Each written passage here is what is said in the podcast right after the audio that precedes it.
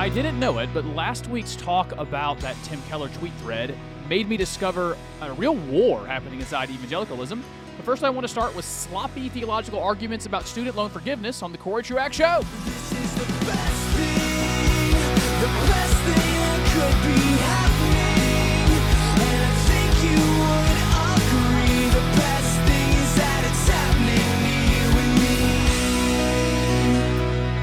Consider the hornet's nest kicked. I didn't even know there was a nest or hornets in it, but several of you reached out to me with articles and other tweet threads about this Tim Keller thing, and it's much more broad than I thought. There's a a larger disagreement and argument happening in evangelicalism in the West, or at least in the United States, regarding how or if, if and how we, the believer, engages in civics, in politics. I hate that word, but politics and or government.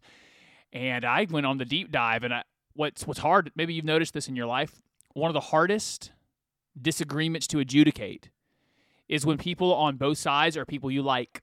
And that's part of what I want to work with through with you today. I will preview it this way as well. I think this is important. One of maybe maybe one of the more important shows I've done in months and months or in the 7 years of the show uh, because it has a lot of implications about how we're supposed to behave right now and what happens in the future. I forgot to tell you that I am Corey Truax, your trying to be humble host right here on his radio talk and wherever you listen to podcasts. We're dedicated to smarter, deeper, and better talk on the Corey Truax Show. And you can find me on Facebook, Twitter, Instagram. Just look for my very unique name, Corey Truax. I would love to connect with you there. Amongst many other things, I get to serve as the pastor for teaching at Beechwood Church. Beechwood Church meets at 10:30 on Sunday mornings. You are invited. Would love to see you there. And as I do from time to time, if you find the show on the Anchor app or you go to anchor.fm and find the show, you will find a very easy way to give to the show monthly. Us bunch of you do, and I'm grateful for that. And if I, I mean that, I, oh, I don't ever want to sound insincere because I do mean that. Thank you for those that do, and those that don't. That's cool too. Thanks for being here. All right, let's do this thing on student loan forgiveness. Here is the catalyst. I saw a meme that said something like, all these Christians out here upset about student loan forgiveness when your whole faith is about your debts being forgiven. I think a lot of you just have the theological rigor to immediately know, yeah, that's different. Sin debt, financial debt. I mean, financial debt is often things we choose. We, we write our name down. Our, our sin debt is the nature in and of ourselves. And then out of our nature, we choose to to intensify our sin and then we've incurred a debt that Jesus pays. Immediately, you know the two things aren't analogous if you have any kind of theological astuteness. But then even further, I it is part of my it's part of my practice. I think a healthy practice when it comes to news and information is to take a look at people who disagree with you. And so with some regularity, I go to sojo.net, sojo.net. It's they call themselves from the Christian left. I suspect many most of them are just pagans. They- have made up a Jesus, they've made up a God. It's strangely in their own image that God always agrees with them. But there was a long article there from a guy who very incorrectly said something to the effect of I paid off my student loans and that doesn't make me bitter if someone if you get yours paid off as well or something like that. So I just want to walk through this because there are people using Bible now. I have given you student loan forgiveness arguments before, but this now is specifically getting argued from a biblical perspective, and that's where I always want to stay. I want to uh, start here. When I've talked about student loan forgiveness before, a couple of you reached out, I think, with good arguments, saying student loan forgiveness and loan forgiveness in general is not inherently sinful or inherently transgressive. Your argument was in ancient Israel, in a theocracy ruled by Yahweh God, there was some debt forgiveness every seven years. There was the great year of Jubilee every 49th or 50th year. I can't remember exactly if it was 49 or 50, where there was a big reset when it comes to debt, property, all, all that stuff.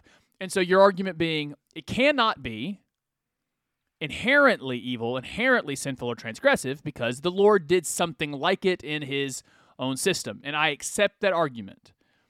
The idea of debt forgiveness is not inherently sinful or transgressive. But now, with that said, the motives and method of a debt forgiveness certainly can be. Now, here we go to argue it. What I've seen is there's two arguments I gave you. One is your entire faith is about debt forgiveness, uh, debt forgiveness because it's your sin debt. Or I've seen it argued, I can't believe there's these people that wouldn't be happy for others if they had a good thing happen to them. I, you know, I see a bunch of people out here saying, I worked hard to pay off my debts, so you should have to pay off yours. Well, why wouldn't they just be happy for somebody else? Well, a couple things here. Uh, one, we've already talked about the difference between sin debt and financial debt. If you don't, if you can't start there and just see that the two things are not the same, we have a lot of work to do in you theologically, like just elementary stuff there, in terms of especially college debt, which is always a choice every single time. You just choose to take it on with the pledge that you will pay it back. I would sh- uh, let's start with this. There's a there's a great law in Numbers. I think it's in Numbers 13. Uh, no, Numbers 31. I think I had that switched. Something to the effect of when you vow, keep your vow. When you give your word, keep your word. In the New Testament, you might have James say, let your I think that's James. Let your yes be yes. When you agree to something, do it. When you have taken out a loan, pay it back. Psalm 37 in a different kind of context, but it it matches here the concept. It says something like wicked people borrow and do not pay back. The righteous are generous and they give. So the the righteous some people have used that to say, see, the righteous shouldn't even take out loans. That's not what it says. It just says righteous people when they have things, they are generous. They give to others. It's not the borrowing that makes the wicked wicked in Psalm 37. It's the fact that they borrow and they don't pay back. Ecclesiastes 5 says, When you vow a vow to God, do not delay paying it, for he has pleasure in no fools.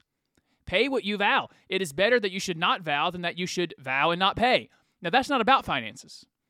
That's about making promises to God. This is a very fraught practice, promising God things. He's not one to be bartered with, he's one to be obeyed. But if in part our treatment of God is if you do vow, keep it. You you if you vowed to pay, pay it. If we are to treat God in this way, well certainly his image bearers also deserve that honor. If you vow, keep it. If you pledge to pay, pay. In Romans 13, primarily about government, Paul says to give honor to whom is honor, taxes to who, whom you're owed taxes, but also revenue to whom you're owed revenue, to who you owe revenue. It's just a very Christian thing to pay back the people you took from. And so it's not that I, I'm not angry or upset with student loan forgiveness because I struggled to pay. Well, I didn't really struggle, but I struggled to pay mine back, and now I demand someone else struggle to do it. That's not our objection to student loan debt biblically. It's not that, well, it was hard on us it should be hard on them. I think, yeah, that's probably an unbiblical, probably, probably an unbig- unbiblical attitude to just say, well, because I had hard times, I want them to have hard times. The, the biblical concept here is simply this you need to take responsibility for yourself. We are such an immature people. That's one of our big national problems is a crisis of maturity. When you grow up, you're a man, you're a woman. You pay back the stuff you owe. You stop looking at other people and saying, "Will you please help me?" Hey, now listen. Some there are times in life we all need help. And that is what a family is for brothers and sisters and church family and parents and it looks various ways for various people but to just look to your random neighbor and ask for them to just your it's not even a neighbor you know. It's it's one of the reasons that it's so objectionable to me. People you don't know. You're just demanding. You pay my debt for me. And then when you get into the mechanics of that the idea depending on what student loan forgiveness program was implemented, you can run into a situation where someone who's who never went to college but worked hard and has, has really scratched out a pretty good life for themselves end up paying for the master's degree someone else got in a very unuseful field. It's it's one thing if we were saying something very specific. Like we want to uh, forgive.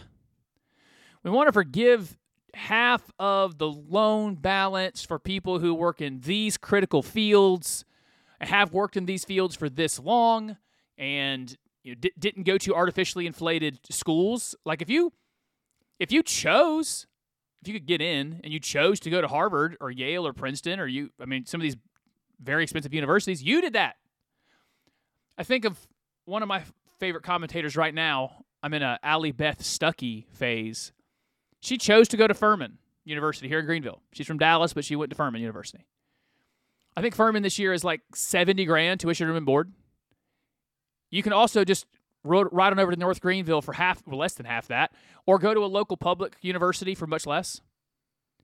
And if you chose to go pay the private tuition and you took out loans to do it, all right, that's on you now.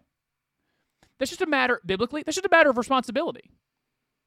And to look to someone else to ask them to pay back your debt when you took it out of your own cognizance, of your own volition, yeah, well, the wicked borrows and doesn't pay back. It's the righteous that are generous and give. It is not the righteous that look for others to pay their debts.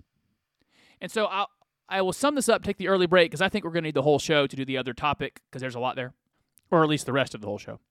So to sum up, I'm seeing Bible now used that compares financial debt that someone shows versus our sin debt, which is naturally in us, then, and then we do choose to sin. These are not analogous, and it's a really dangerous thing to equate sin, that which condemns us to eternal death without redemption through Jesus, and a student loan. Yeah, it's very dangerous to equate those two things. And then, second, the attribute we are people like me are being given that well, we want people to struggle, and I just because you had to struggle. I know I don't. I just think you're an adult. Grow up. Grow up. Pay your own debts. That's my objection. And I think Bible there, right? I lay out some Bible. That was in some point at some level proof texting, but I went to all the, the context and I, I believe I've, I have exegeted to those those to you faithfully that when you make a vow, when you take a loan, when you come to an agreement, you give you give revenue to whom you have pledged your revenue, and you pay back your debts. When we come back, at an experience at Artisphere in Greenville, plus had some feedback from last week's show that led me down quite the evangelical war room of a rabbit trail. I'll do that and more when you come back for the rest of the Corey Truax Show, wherever you find podcasts, and right here on his Radio Talk.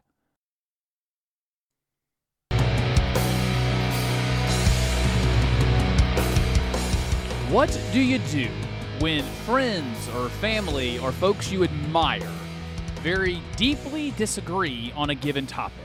When that happens, one of our most natural sorting mechanisms fails us, and that requires us to do a lot of deep thinking. Welcome back to the Corey Truax Show on his Radio Talk and wherever you listen to podcasts. I would be grateful if you connected to me, Corey Truax, on Facebook, Twitter, or Instagram. Find me there. Send me stuff for the show. You can do that on the messaging apps there through social media, or you can send me an email, Corey Truax Show at gmail.com. Let me give you two catalysts. Last week, I did a little thread, or actually quite a bit of content, on Tim Keller kind of missing the mark, the pastor from Presbyterian or Redeemer Presbyterian Church in New York City, author of a bunch of books, and one of the most influential mm, elements of my life theologically and in communication skills. Just missed the mark some some on a political a political issue. A couple folks wrote to me with more resources on that, and I started doing the deep deep dive on Twitter. What I recognized was a bunch of people I like have been arguing now for months. I did not I've not really seen it. Don't know how I didn't get the content on their blogs and see some of these Twitter threads, but they have been arguing about what it looks like to be a Christian in the United States of America, interacting with our political systems. And these people who are disagreeing vehemently, I like all of them. It's one of our human nature. Uh, well, what's the best way to say this? One human nature instinct we have is not to engage with ideas, but instead to decide which personalities support an idea, and we know who we like. We know who we trust. So since we like or trust person A, I don't know for sure about what person A is saying, but I know I like that person. and they're disagreeing with person B, and I don't even really know person B, but I definitely think person A's got to be right because I mean I know him, I like him. So what happens when you like and approve of both of them? That's what I've been struggling with.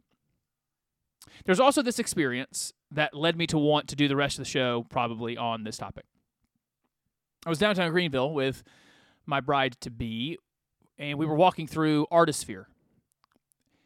And I, I noticed a, a guy wearing a Let's Go Brandon shirt. I've done enough content on that phrase, that very vulgar phrase. I just, th- this is what hit me. One of my big themes over the last year or so on the show and just in personal conversation with people is my own personal desire to preserve shared spaces. That, the, in the culture in which I live, believers, Christians, can stand in the same places and be in the same places with non believers. And for us to be nice and like each other and not have to be cantankerous. That's a desire of mine. That conservative and liberal people could live generally next to one another and not want to destroy each other. And so I, I'm desperate for shared spaces. It's why I so vehemently push back against secular leftism in schools because I want to share the schools. It's why I vehemently push back and feel and feel okay about the pushback against Disney because I want to share Disney. Can we all have it, or does the secular left get to just have it and, and choke it? I want shared spaces. I want to be with. I want all kinds of different people to be able to exist together in something resembling harmony. And I saw that guy in that shirt, and it was one of the, those examples. I want, like, why'd you have to do that? On purpose, o- only to anger one group of people and make sure you're identifying with another. Go to one of the most crowded events in your city and introduce hostility and vulgarity into it. I want shared spaces. And now I'm seeing inside folks who agree with me, generally, that's that might not be the eth- ethic for everybody.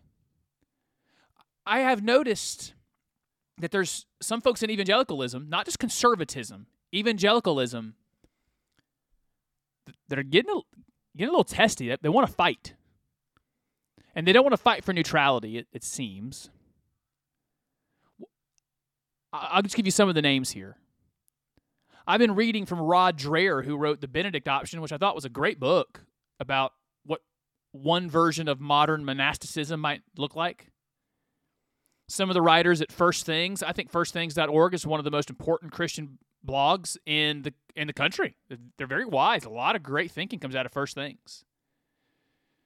Guys like even a little bit from Voddie Baucham, I found in this realm. I would put I don't put I don't think he's a Christian. He's not a believer, but Matt Walsh from the Daily Wire. They they seem to use language of war. That there are people now, secular progressive people, they are trying to destroy you. And you don't just want to disarm them, you want to destroy them back. They they must not be restrained from doing evil to you, but you must get aggressive with them. And there are other voices, like Tim Keller, Erick Erickson. He's a talk show host and, and a believer. Uh, David French, who used to write for the Dispatch, can't remember who he writes for now, but this guy is an attorney. He used to work for one of those organizations that just argued religious liberty cases. This is a brother. And here's the thing all those guys, you know, I, I would put in the other camp too the combative group, John MacArthur. Here's what I, I know Rod Dreher and Voddie, Voddie Baucham and Erick Erickson and the guys from First Things and Tim Keller, while they're all fighting right now, kind of cantankerously, we're all going to be in the kingdom together. We're all in orthodoxy. So it's hard to see the fighting. Let me sum up for you the argument they're having. For a long time, Tim Keller has been teaching this concept when it comes to the Christian and his or her political engagement. He has taught the concept that the gospel itself is offensive, and it is. The gospel first is saying to you, there is a God with a standard that you have not met. You have, excuse me, that you have not met. You have transgressed his standard and judgment is coming. The gospel is offensive by nature. So, he then says, all the other agenda items in your life, including politics, it's so subservient to the gospel. Don't be needlessly offensive. The way you communicate your politics or your view on media or the, your view on entertainments or anything else, don't be needlessly offensive because then you have put a stumbling block, some kind of affront to somebody that's going to make it harder to communicate the actual offensive thing, which is the gospel, and all we're here is trying to get to the gospel. And along the way, as Keller made that argument, he was getting critiqued. Critiqued for feeling like he wasn't taking a righteous side, for being a mushy, mushy middle and not condemning that which needs to be condemned. The the, the those folks on the other side of like a Keller and a French would say, and I would I would put Erick Erickson on that side. They're saying there is there is a war here, and there's one side that likes us, that generally will align with us, and they're flawed and cowardly, but they're at least workable, and we can defend ourselves by aligning with them. So let's very clearly align with them. And the the side they're aligned against, excuse me, the the the side they are fighting against and trying to restrict, they're full of a bunch of pagans and they want to destroy you. They want to destroy your church. They want to shut down your ability to speak free things, uh, to speak Christian things. They want to make it impossible for you to really have the church do its work in the world. And so let's partner with one side and and defeat those who are trying to do that to us. And then guys like so get, get that argument. One we got a, we got a guy saying, listen, the gospel is offensive enough don't align yourself too closely with any kind of political battle because then you'll obscure the gospel. And some guys say, well, these other guys are coming to take away your ability to share the gospel, so you better align yourself publicly and get to get into this political fight, or your ability to share the gospel is going to go away. And then guys like Tim Keller or David French, some others, respond with a th- a third way type thinking. You know how I am about third ways. I love third, fourth, fifth, and sixth ways. I cannot stand the binary this culture constantly tries to put us into. Guys like Keller and French will say, okay, yeah, do politics. But politics is done really in an apologetic nature, meaning, yeah, we could be involved in politics, and not can, should be. Should be involved in government and civics and speaking out and being activists and voting and donating, all that stuff. But only as a method of speaking gospel truths. So we don't want to leave the room that is doing polit- political things because then we want we want that room to be filled with someone talking about gospel stuff. So in that in that realm, this is important. If your goal in getting involved in politics or government or civics is to make sure gospel truths are spoken into each issue, here's something that will blow some folks' minds. The outcome of the political battle, the election, the legislation, the vote, the referendum, the amendment, whatever that is, whatever those things are, those outcomes aren't the ultimate goal. So we do want a given outcome, an election result, a bill passed, a referendum affirmed. But if your first purpose in being involved in politics and government and civics is just to make the gospel known, to say whatever was true, the outcome isn't the ultimate goal. It was just to get the truth put out there. And so if you lose, you're okay. I didn't come to win. I came to be faithful, faithful to speak that which is true, and faithful to speak a gospel truth into every scenario and situation. But that third way of saying, yes, engage, be involved, even if you are going to be involved in a way that if you appears partisan, will at least do it only to speak the truth. It's not just to win. You're not you're not your ultimate goal is not to win these earthly battles. Enter a guy at first things. That's that's the argument thus far. Enter a guy at first things. If you don't read first things, I highly recommend it. A guy James Wood. And he wrote a fairly long article to cement what I saw of to the as the objection to that point. He he wrote this really good article and he opens with a lot of admiration for a guy like Tim Keller. and he he opens the article with how his approach in New York City was successful and good. It was a good that, that idea of a third way where if, if we're, if we're going to do politics at all, we're just doing it to say the true things. It doesn't matter what the outcome is.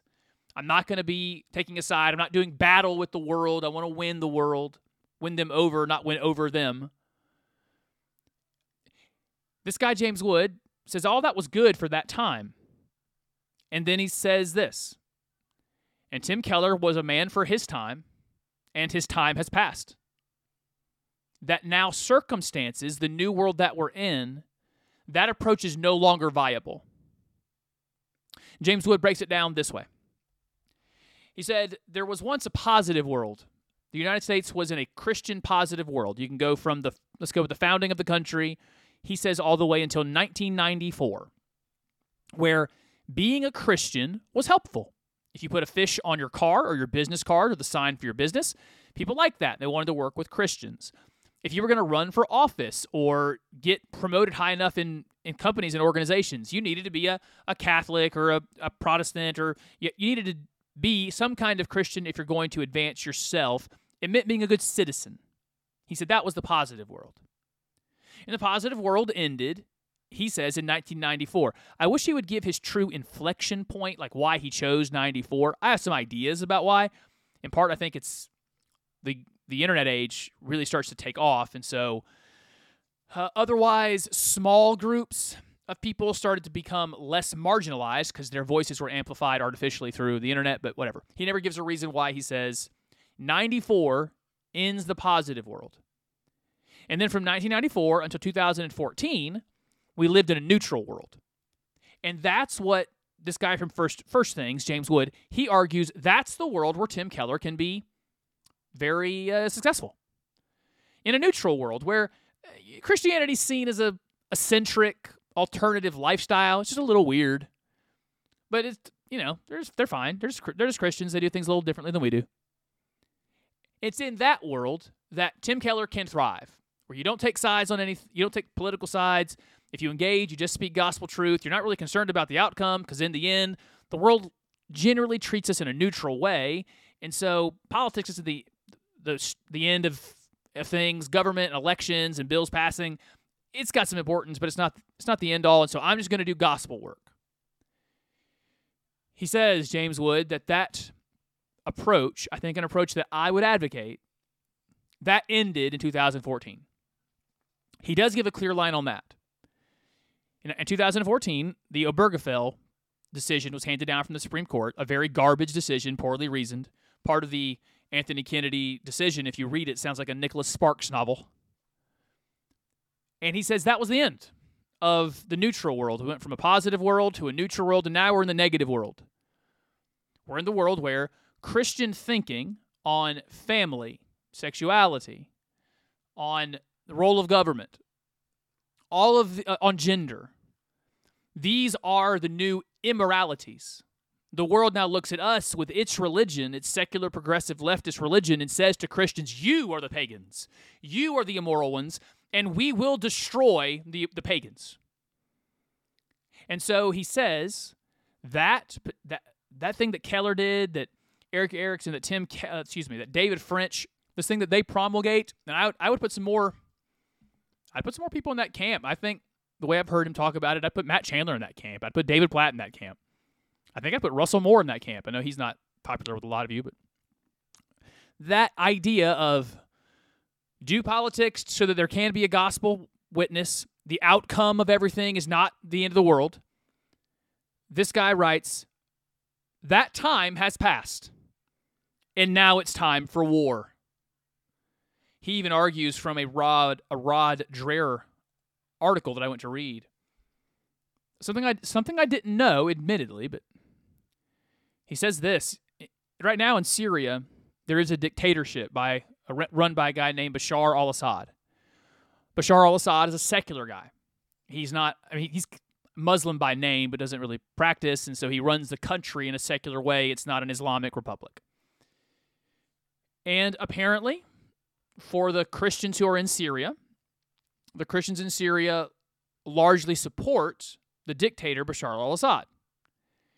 And they support the dictator, Assad, because if this is the way they see it, if he's not in, tr- in control, then the Sunnis or the Shia Muslims will take over and they will kill us. And so, in our political environment, being a Christian in Syria, consider that for a second being a Christian in Syria and the political decisions you have to make versus the ones we have to make here. Those Christians in Syria say, to preserve our lives, we support the dictatorship. And what guides like Dreher and this guy, James Woods from First Things, and I don't think Voddie Baucham said something that provocative yet. I- And I don't think some, like, uh, I actually don't know that Matt Walsh would back off of what I'm about to say here. It's, it sounds like for some of them, they've, they've gotten to a spot where they're saying, it's time to do whatever it takes. Support whoever you have to support. No tactic is off is off limits because we're in danger now. Rod Dreher actually specifically in this conversation going back and forth, they're all writing blogs back and forth to each other. Name they're naming each other. So and they seem all to be somewhat friends, but they're really this does not seem friendly sometimes. Dreher specifically argues we need to get government power and we need to use it.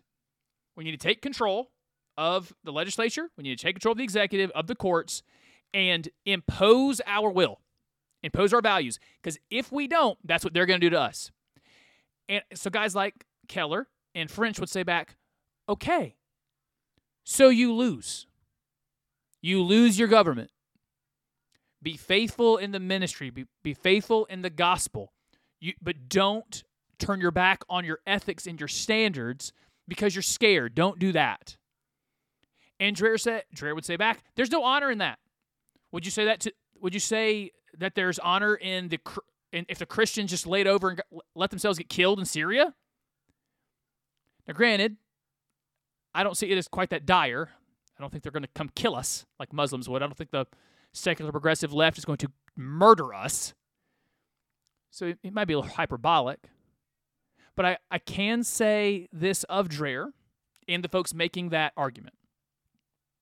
I can at least, I disagree with it. I've decided, by the way, I, I, at some level, I was working through this live on the air just now. I didn't know where I was going to come down, but I see the argument that it's not virtuous to let yourself get killed. It's not virtuous to let yourself be taken advantage of. But it's also not virtuous to defend yourself by turning your back on your principles or your conscience. Now, some folks, I guess their conscience is not, I don't know, is not significant as mine or something, and can do both at the same time. I'm sure that's the case. They can they can include themselves in partisan fights, be very political, look for power and want to use their power to impose their will on others. I can't do that. Not my conscience won't allow me. I'm not saying your conscience is weak if it will allow you, I, I know that I can't. And just because the times got darker, my standards can't change. That's what that is what got me the most with this argument from the more aggressive people. They're basically saying there was a time period where there was one set of tactics would have been immoral, but that that time is no longer here and now the tactics that we would have said are immoral, they're not immoral anymore. And now we can go after power and use it. Uh, I was reading one of those Dreher articles and he, he straight up makes the argument freedom is bad Freedom won't work. Liberty doesn't work if one side is willing to take power and use the use the free environment to get power to subjugate the other side. Basically to use freedom to destroy freedom. And that's what he's arguing. He's arguing that freedom is now being used for evil.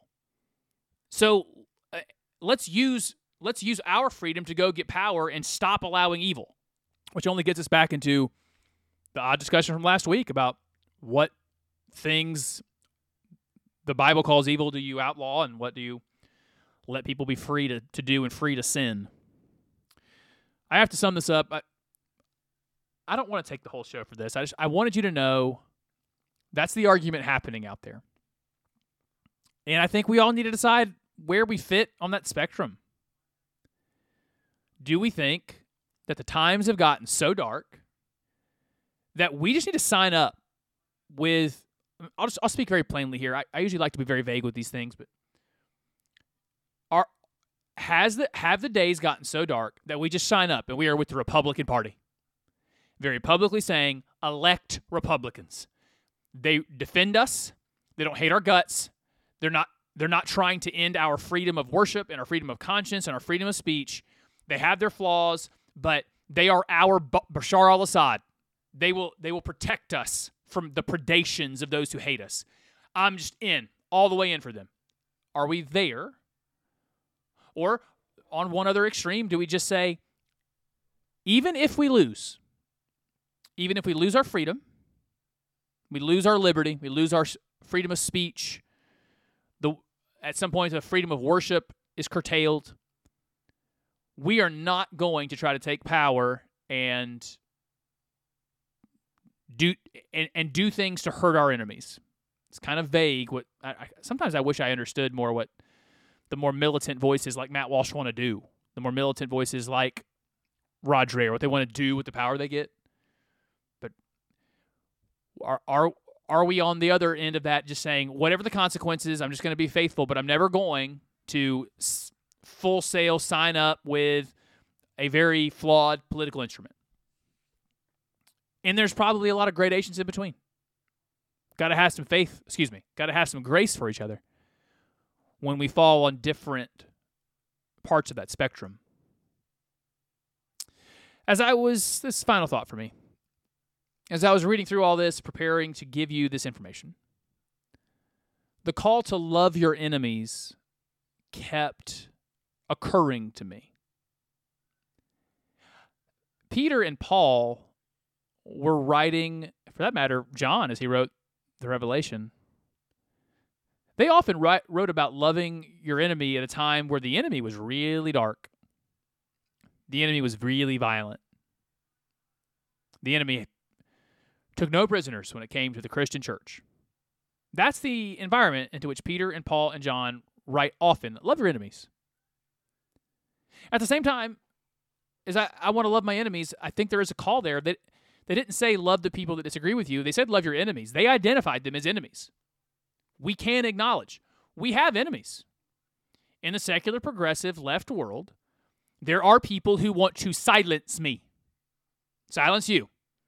They want your kids out of your homeschool or Christian school, and they want to be able to teach them whatever they want in their public school. They want all of their values of gender, sexuality forced on you. They do. We have enemies. And somehow we're going to have to love them. So I, th- I think the way that looks is inside your conscience and inside of ethics, we use whatever structures we can governmentally to defend ourselves, but not defending ourselves at the cost of our principles. Because in the end, that's losing anyway. At least that's my take. I know that's a lot, and I know there's a lot to process. I'd love your thoughts. I know I have a lot of very smart people who listen, very thoughtful people that listen. Maybe you can tell I'm even struggling with where I've land. So I would love your thoughts at Corey Truax Show at gmail.com. Corey Truax Show at gmail.com. You can also find me, Corey Truax, on Facebook, Twitter, or Instagram and message me there. When we come back, I'm not quite sure what we'll do yet, but I'm sure it'll be a ton of fun. It will be where education meets entertainment. We'll do that when you return for the rest of the Corey Truax Show, wherever you find podcasts and right here on his Radio Talk.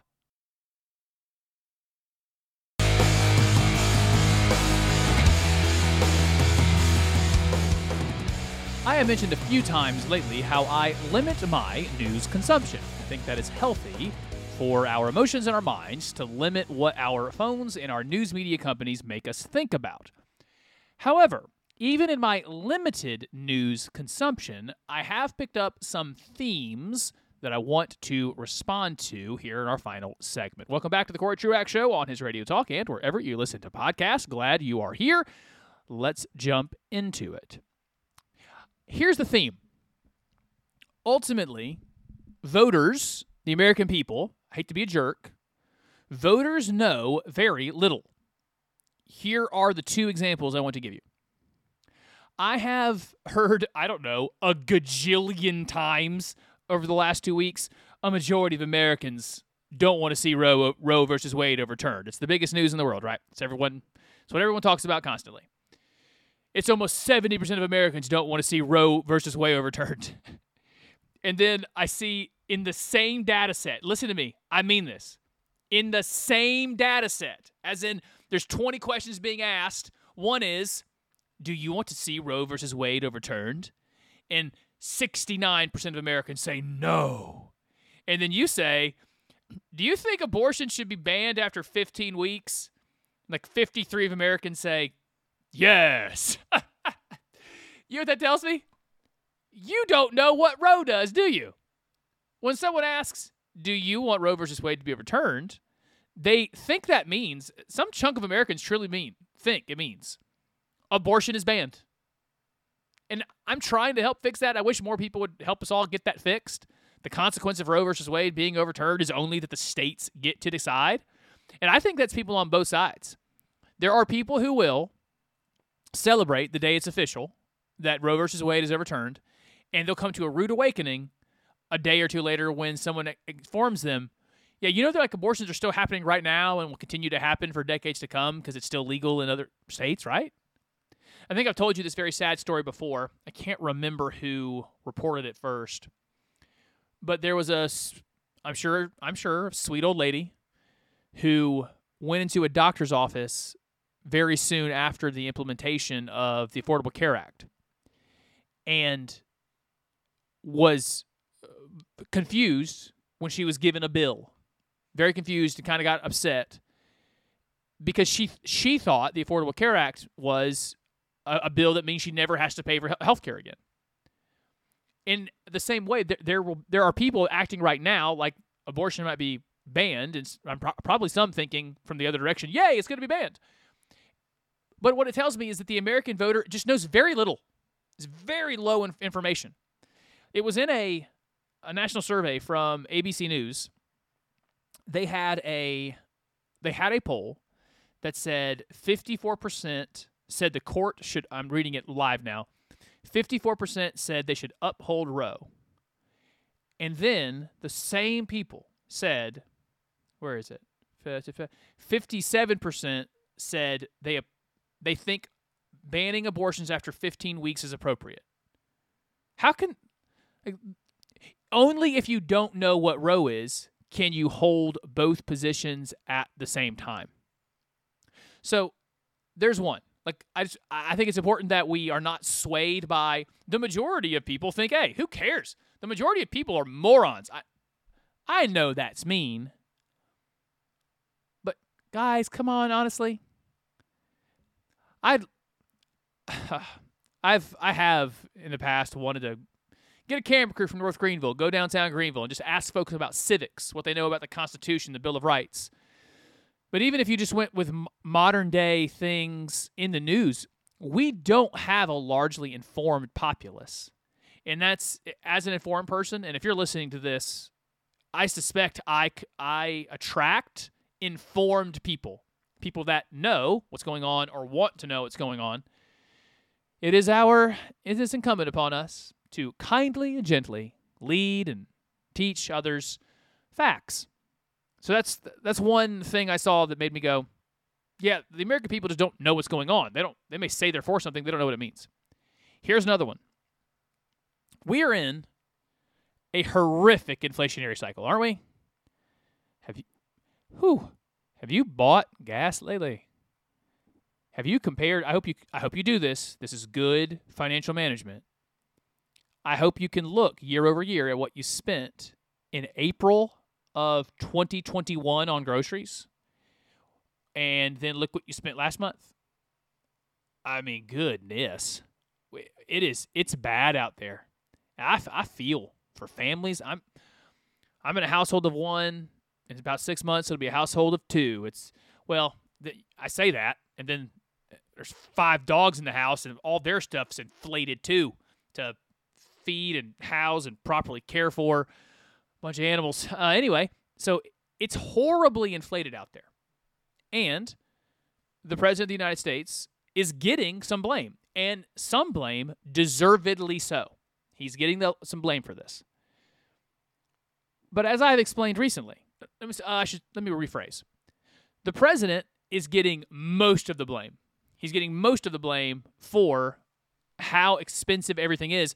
So much so that as of this recording, it was the day that he decided to do a press conference to say, I feel your pain. We know inflation's bad. We're doing everything we can to get control of it. This they're feeling the pressure to respond to inflation because they know on average the uh, the average American is blaming the president for it. But guys, I, I got to say out loud if if the previous president would have won re-election, we wouldn't be facing as bad inflation, but we would be facing it. Because again, from the moment we did 15 days to slow the spread, we were going to have this inflationary period.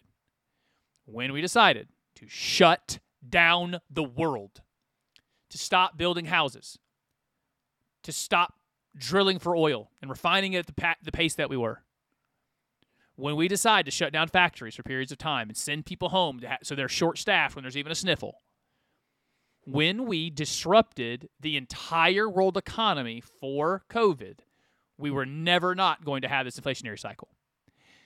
Because while we shut everything down and restricted supply, we did the other stupid thing and just sent gajillions of dollars to everyone.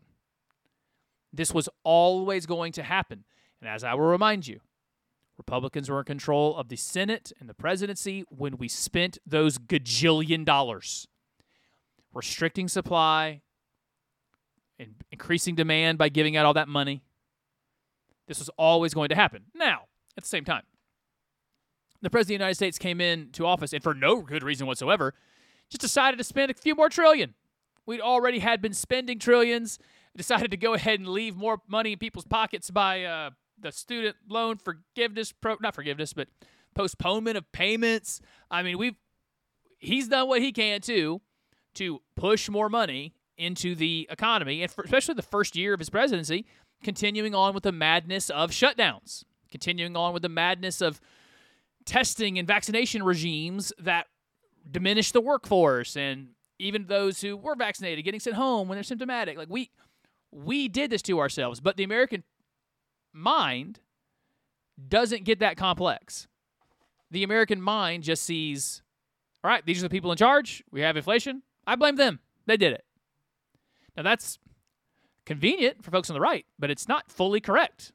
Inflation was caused over the last two years, and we're just having to pay the price now. I have a couple more things. I only have like two minutes. What should I pick? I picked this one. Since I mentioned the Roe versus Wade thing a minute ago, I should also mention this. I continue to also hear everyone tells me how the abortion issue is going to really be helpful for leftist candidates in November. It's going to fire some people up.